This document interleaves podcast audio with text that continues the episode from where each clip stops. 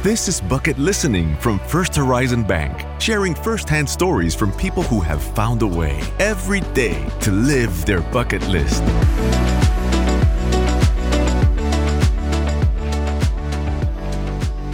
Everyone has aspirations.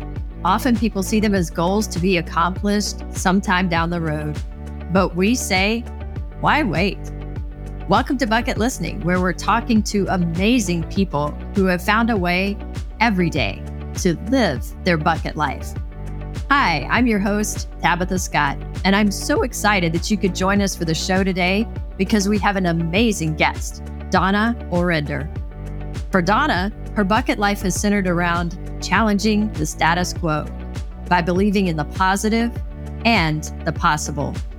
With her can do attitude, Donna has a love for sports and thrived as an athlete, earning all star status in the Women's Professional Basketball League, working as an executive for the PGA Tour, and becoming the second commissioner of the WNBA. Today, she runs her own business, Orender Unlimited, and has founded Generation W and Generation Wow, a nonprofit that focuses on enhancing and motivating the lives of women and girls. What fuels Donna's bucket list? Living with courage, curiosity, community, and connection. And along with Donna, we also have the pleasure of chatting with Abel Harding. Abel is the North Florida market president at First Horizon and he's worked closely with Donna over the years to ensure she's been able to turn her bucket list into a beautiful life.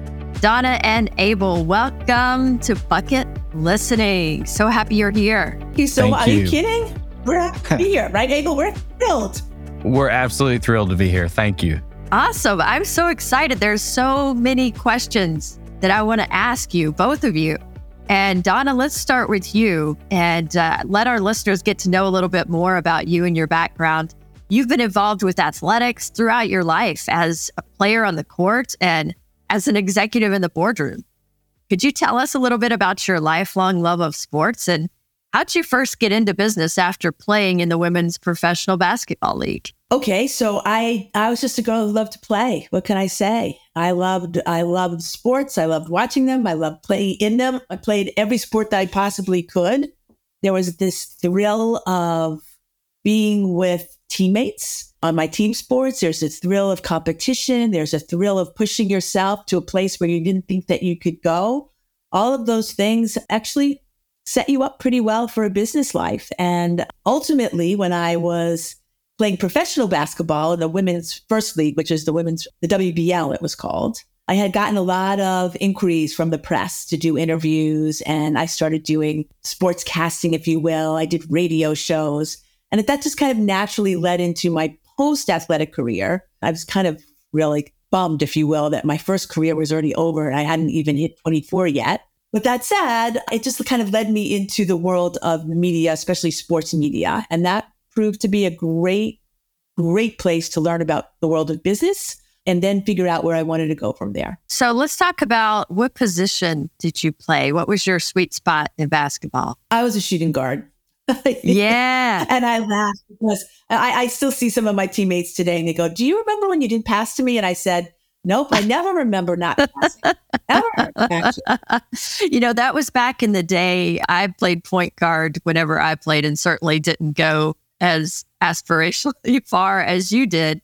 But in those days, you would take the ball out and you were always the one to dribble it down the court. And I remember that feeling of how's everybody going to set up? And, uh, you know, to me, it's almost like walking into a big meeting and you're prepping for your presentation and, you know, is everything in order? Is everything going to go well here? Could you say a little bit more about how sports has carried over into your business life? You know, I played tennis. So I played individual sports, but I played a lot of team sports. And I basketball became really my passionate love. I love it to this day.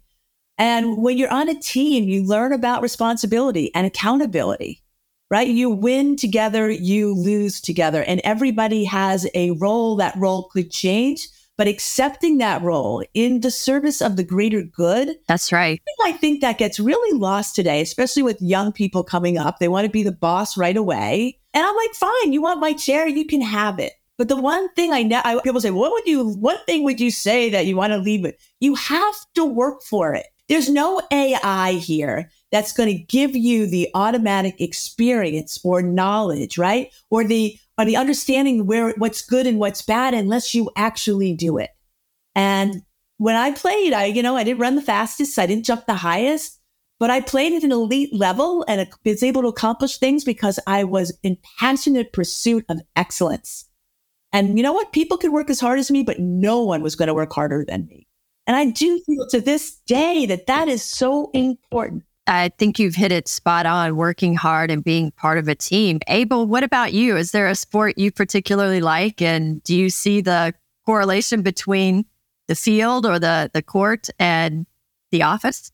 Absolutely. So I I grew up playing sports too, and you really do. You learn a lot about when you're on a team. It is not an individual performance. If it becomes one, that's to the detriment of the whole group. So you have to learn to work together, and that's that's probably what I learned from sports, and it certainly has carried over into life. Now, Donna, after that, you spent 17 years at the PGA Tour, where folks say you really kind of revolutionized the way that that type of golf was packaged and presented on television.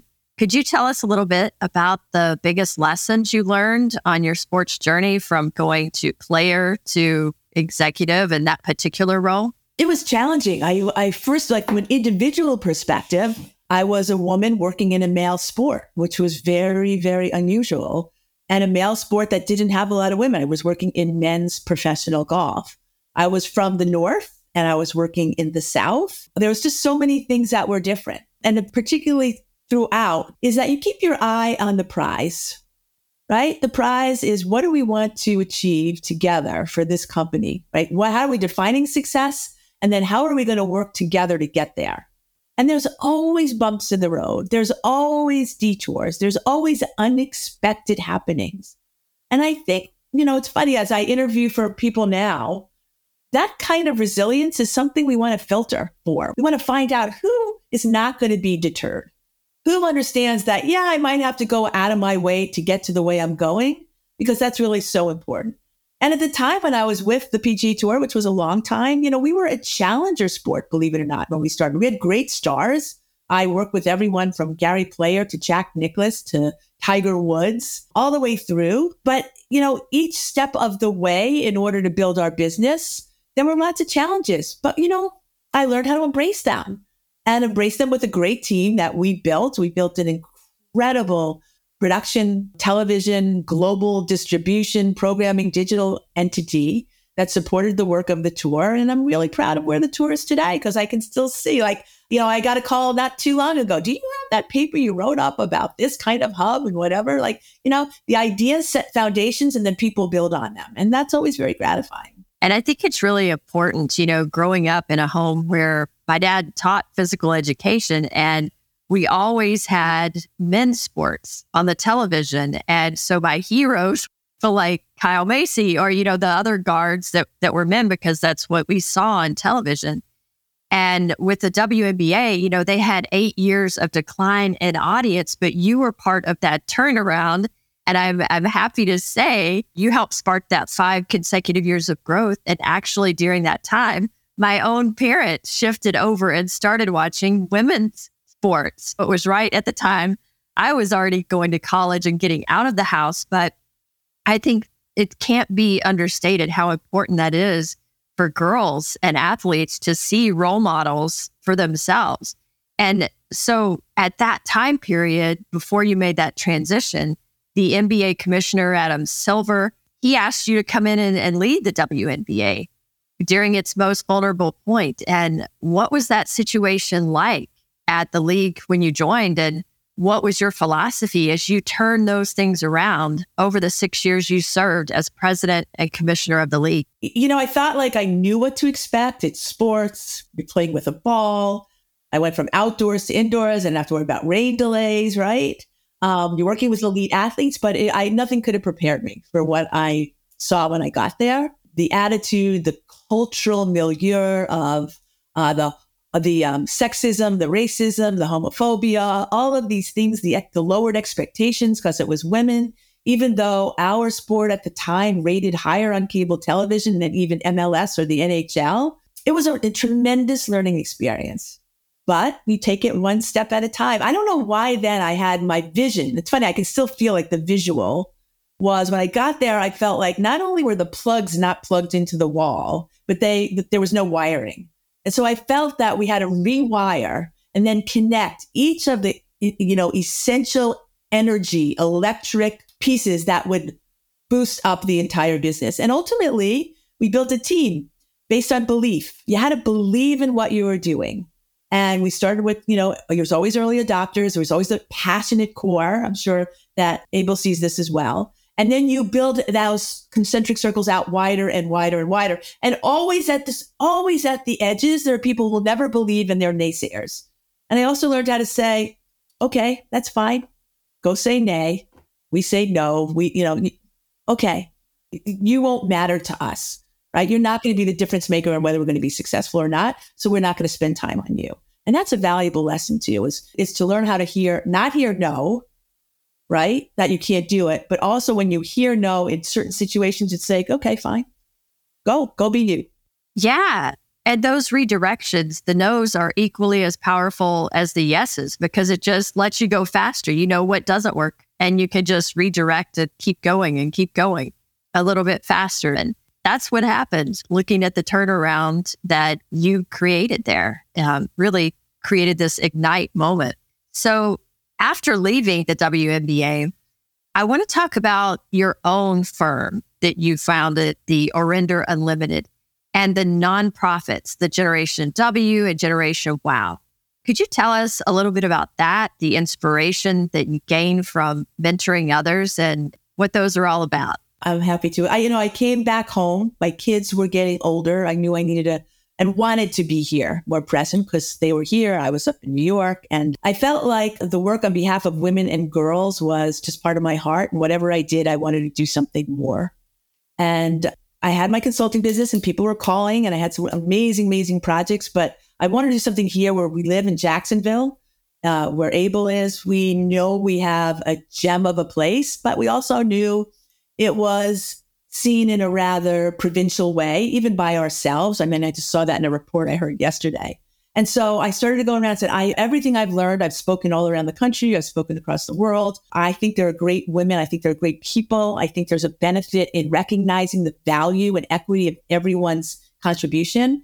And so, uh, because I had a background in production and television, I started to say, let's create a thought leadership here right? Jacksonville. Interesting in the beginning, it was a little bit of, I don't know, people were a little like thought leadership in Jacksonville. That's kind of paradoxical. Can you do that? I'm like, listen, we're here. We believe in excellence. What do you believe in? We believe in goodness. We believe in greatness. We believe in excellence. As long as we're here, why not? Why not work for that?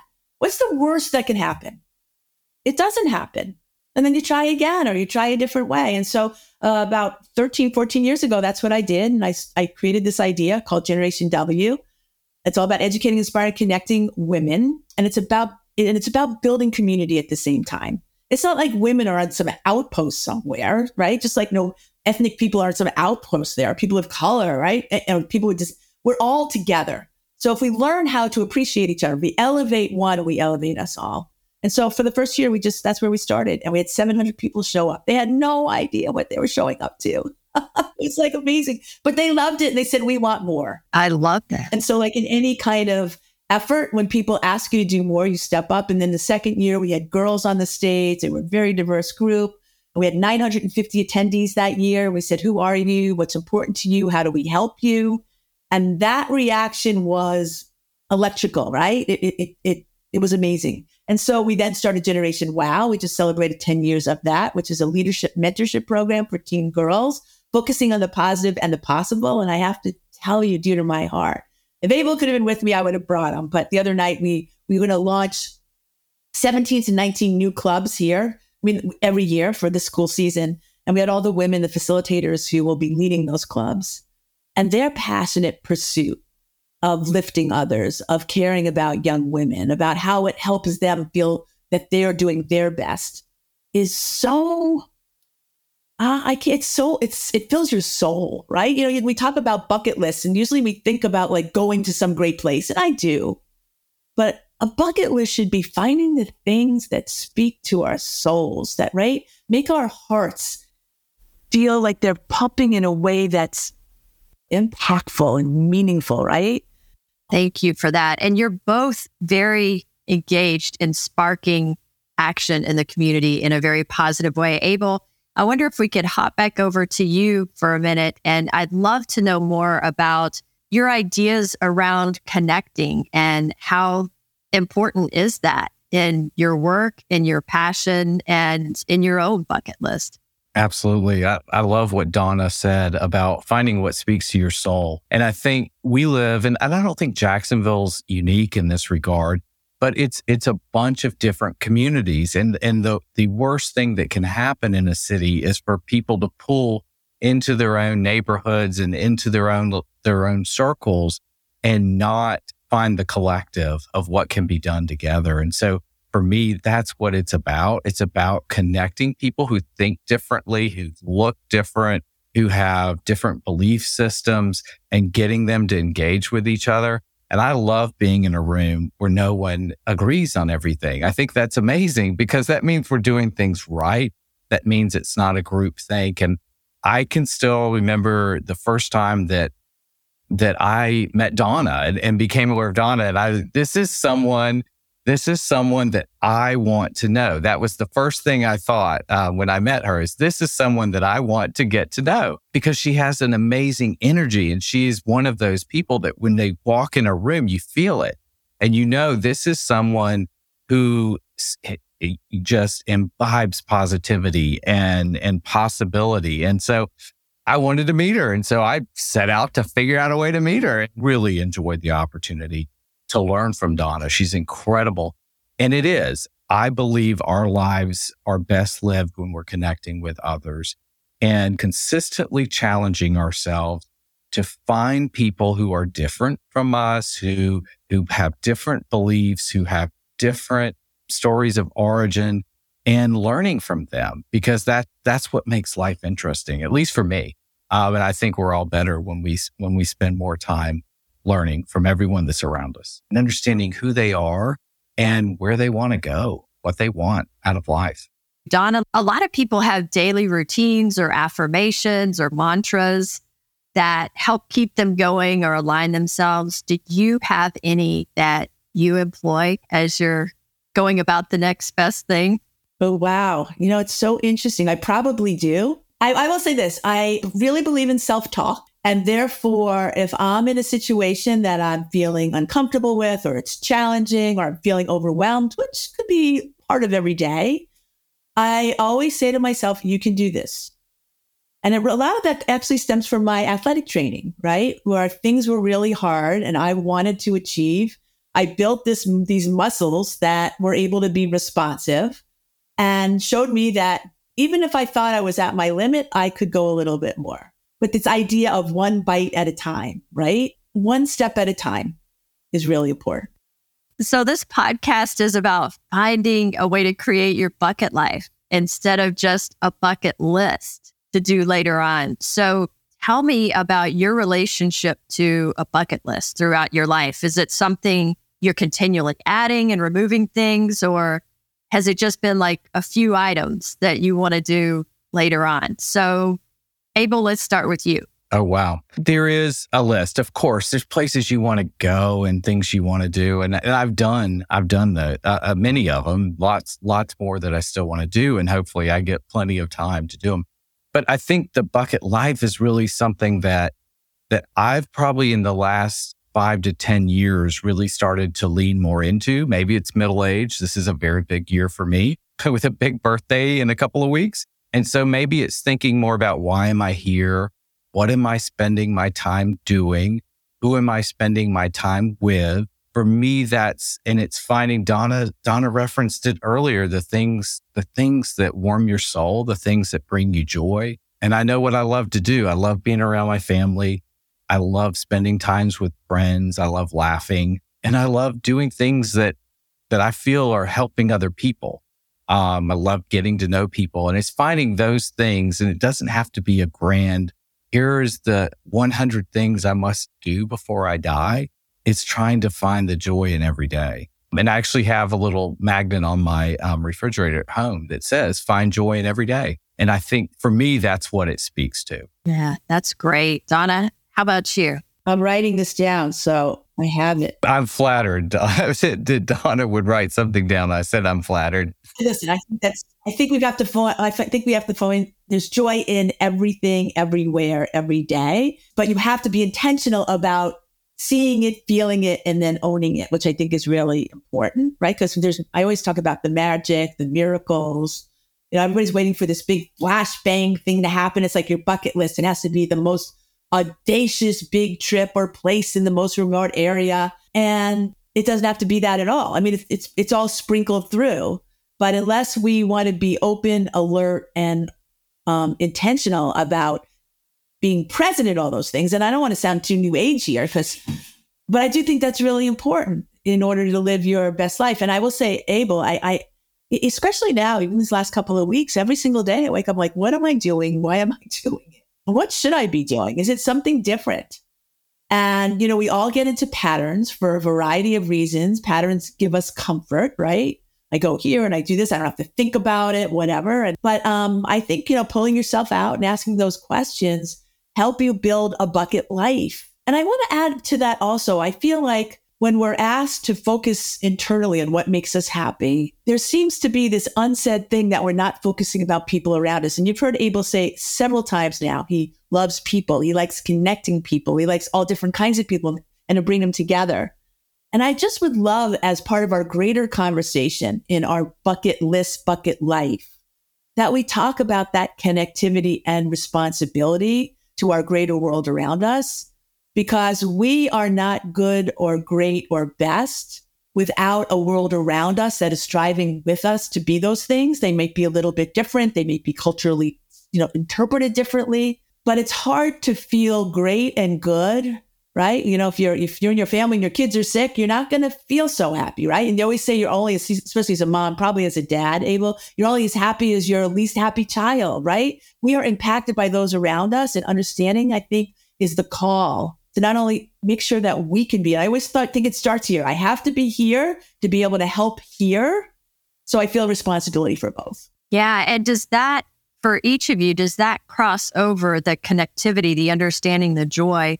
Is there a line between business and work and home and self, or is it all blurred together now? What's your philosophy on that? Think in this day and age, it's all one. We don't leave work and switch on gears at home like we may have done, you know, 50 years ago. There's kind of a fluidity to it now. Many people work from home, obviously. I mean, it's just our, our lives are very intertwined and and recognizing that I think is is very important. Um, I mean, so figuring out if you're going to find balance in your personal lives and find fulfillment and joy there, it has to be also the same professionally because they're so intertwined. You can't you can't change fundamentally who you are when you walk in the door of a building or fire up a laptop. It doesn't fundamentally change who you are.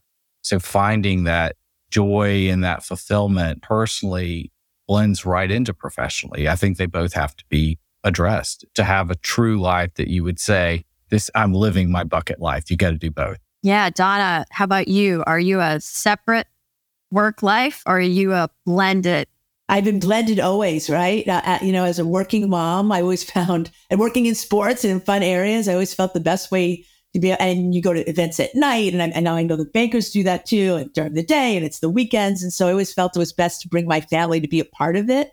And if they felt a part of it, it would be better for us in most ways. I do feel like you need some separation. I do need to shut my brain off every now and again. It's hard, but I do think, especially working from home, right? what's the best part of working from home? Now I can go do the laundry. Like, you know, I put a load in before we got here. Like, hello.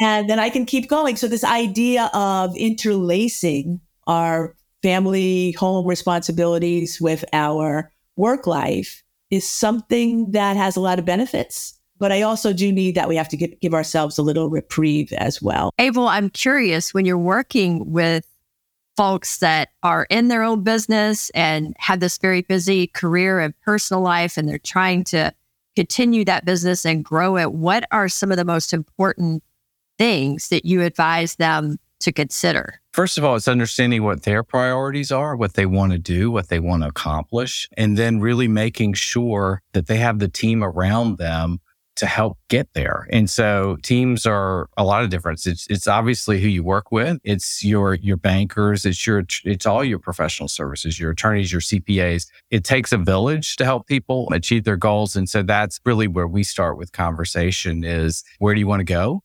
And then do you have the right tools and the right team um, to get where you want to be? And helping folks meet their bucket life, you know, instead of just a list, helping them unroll that by clarifying goals and helping them reach each of them is a really important step. Now, Donna, as far as when you're growing your business and what you need in a financial partner, is there something important that you look for in a partner? Yes, there are things. One, I want I want somebody who understands who we are, has experience with our business and what we possibly may need and where we can go. I want somebody who has a depth of experience that can bring that, that says, here's what I've seen and learned, but there's always new things that we can learn together. So, and I want someone that's like, you know, you like being around. Now, how does Abel size up for that?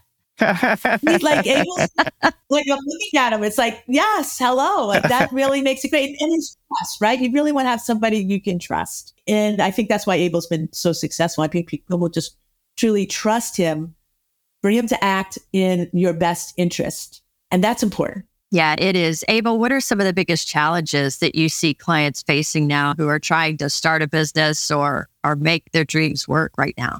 Sure. There's there's always a lot of noise. This is true in life. There's so much noise.